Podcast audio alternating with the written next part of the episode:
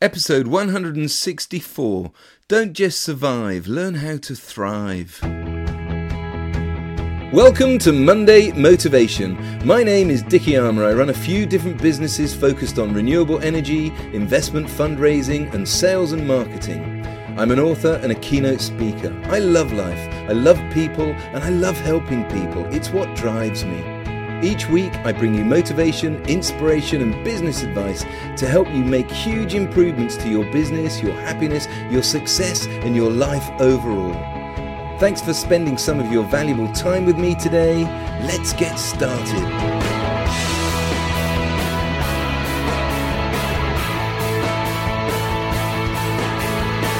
Today I'm going to share some ideas with you which you can use to start thriving in your life. Sadly, over two thirds of the people on our planet spend their days surviving, barely making ends meet.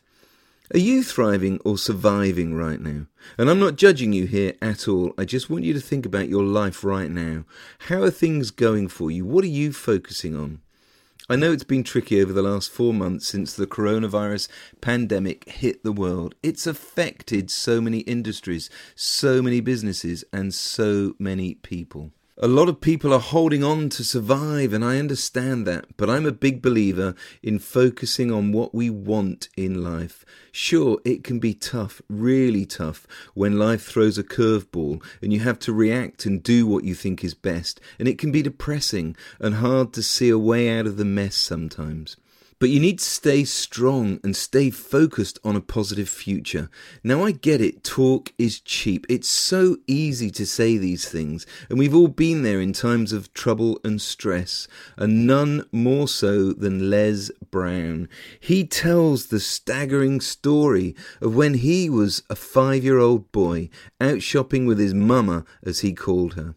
Now, this was back in the early 1950s when black lives didn't matter, and they really didn't. Oh my goodness, and they should have mattered. They've always mattered, but back in those days, there was still something called segregation, the abysmal treatment of black people, where they were only allowed to sit on certain rows on public transport, and they were only allowed in segregated areas in restaurants and public places. I can't even imagine how awful and degrading that must have been. So, whilst things are still far from perfect today, we have come a long way. So, Les Brown, this little five year old boy, was really thirsty and he took a drink from a water fountain without thinking. Why would he? He was only five years old and he was thirsty. The water fountain was only for white people, and a policeman was walking past at the time.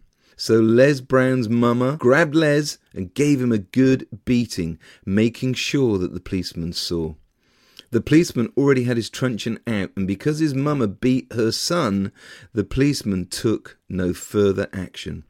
It's so hard to think of that today. But the policeman could have beaten Les with no repercussions whatsoever because he was black and he should not have been drinking from the water fountain which was for white people and his mama wouldn't have been able to stand by and watch the policeman beating up her son. And if she tried to step in, she would have been taken away, leaving him without a mother. Can you imagine? So she beat her son, not wanting to at all, but only to save him from a bigger beating by the cop, and him potentially losing her. So sad.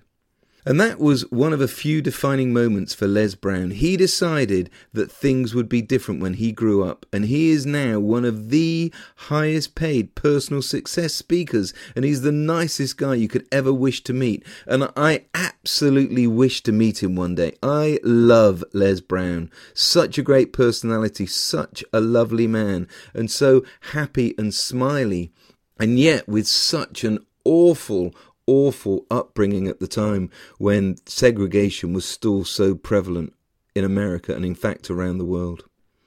So, if you ever find yourself in times of trouble, just think of Les Brown as that five year old boy, oppressed just because of his skin colour, and how he's not only survived through such unjust times, but how he's truly thrived. And you can too. But often during tough times, we panic. We panic, and all logical thoughts go out the window. In the early 1990s, I learnt to scuba dive. It was something I'd always wanted to do, and it was one of the best things ever. I made so many great friends through scuba diving, and I went on some of the best holidays. I learnt via the American PADI system, the Professional Association of Diving Instructors, and I went right the way through my training up to becoming a PADI dive master, which in those days was one down from an instructor. And on the training courses, you learn how to deal with stressful situations. When diving, you can be underwater down at a depth of up to 40 meters whilst breathing through a regulator, a device which enables you to breathe air from the scuba tank strapped to your back. It's a clever device because it's a valve system which feeds you air on demand. So as you breathe in through your mouth, the valve opens and delivers you the air. And then the valve closes and you breathe out. One thing you train for is the regulator malfunctioning. If it malfunctions, it's designed to lock the valve open so it delivers a constant stream of air. And this can be pretty scary when it happens. The training teaches you how to breathe off that constant flow, but you have to get back up to the surface as soon as you can because the air flowing out of the tank means that you're going to run out of air and fairly fast too. So the training teaches you not to panic.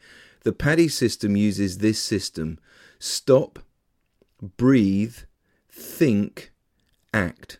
Stop, breathe, think, act. You have to stop what you're doing and concentrate. Breathe nice and slowly without panicking. Panicking underwater causes you to breathe faster.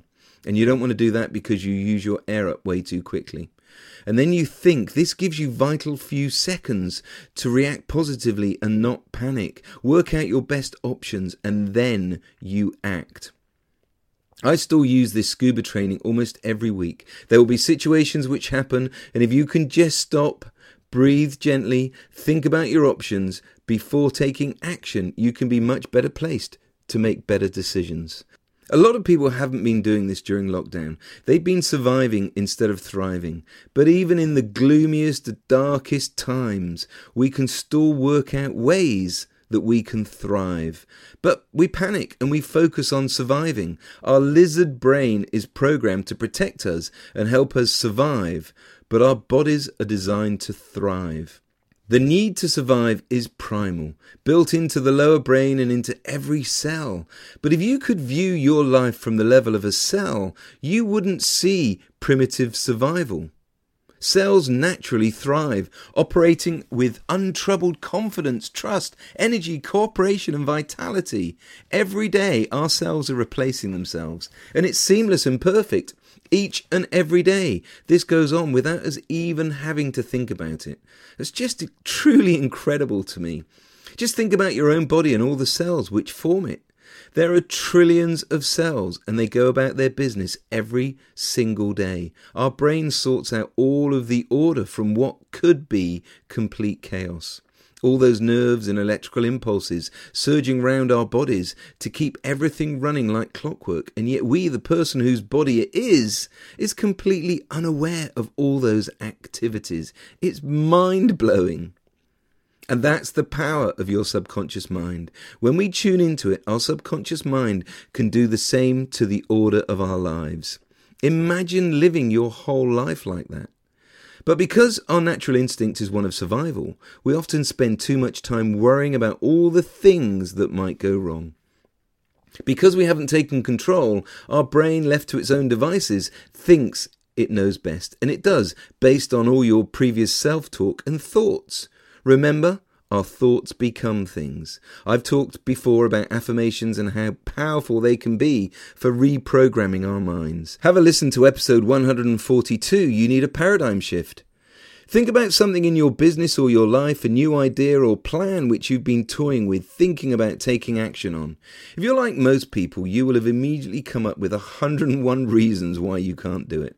You'll have thought about lots of scenarios where it could all go wrong. You're in survival mode. And I get it.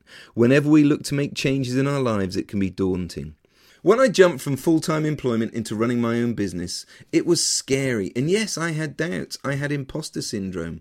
I worried about money and all the bad things which might happen. But I quickly shut them down and I took action anyway. I learned a long time ago how to tune out the negative thoughts and focus on the positives. It's about rewiring our subconscious mind and programming it to be more positive. We often try too hard in life, which sounds almost counterintuitive. Of course, you've got to try hard, you've got to work hard, you've got to put in the effort to be successful. But in fact, you don't. You have to work smarter, not harder. Don't overthink things and stop chasing everything. Instead, take some time each day to work out what the best things are to be spending your attention on.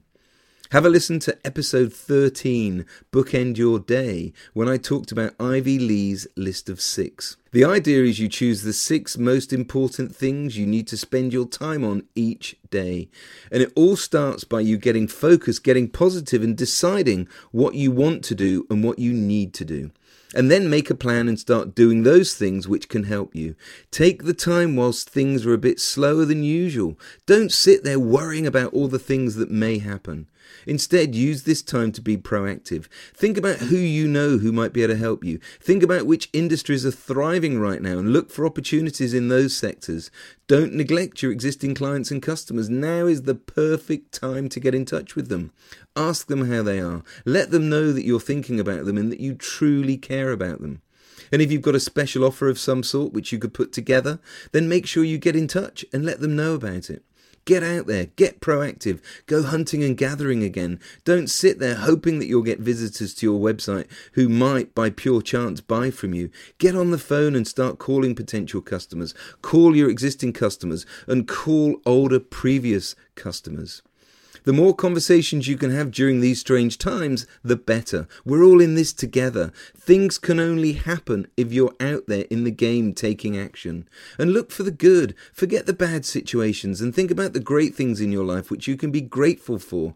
Get excited about all the activity you can do which will produce results for you and your business. And definitely don't focus on how bad things are right now. Instead, focus and get excited on how good things are going to be for you. Spend a few minutes each morning focusing on all those good things, all the exciting things, and smile and get excited. And then get to your list of six things that you must do each day to take you and your business forward. So this week, please stop focusing on survival and make sure you're out there in the game. Take action and focus on all the things that you can do to improve yourself and to move your business forward. I hope you enjoyed this episode of my Monday Motivation Podcast. Please do me a huge favour. Please go to iTunes and leave me a review and let me and others know what you think. I'd really appreciate it. You can connect with me everywhere on social media. I'm lucky with a name like mine. Just search for Dickie Armour and you'll find me. You can check out the links in the show notes too. Until next time, take care and thank you so much for listening. Dare to dream big dreams and go out and make it happen today and every day.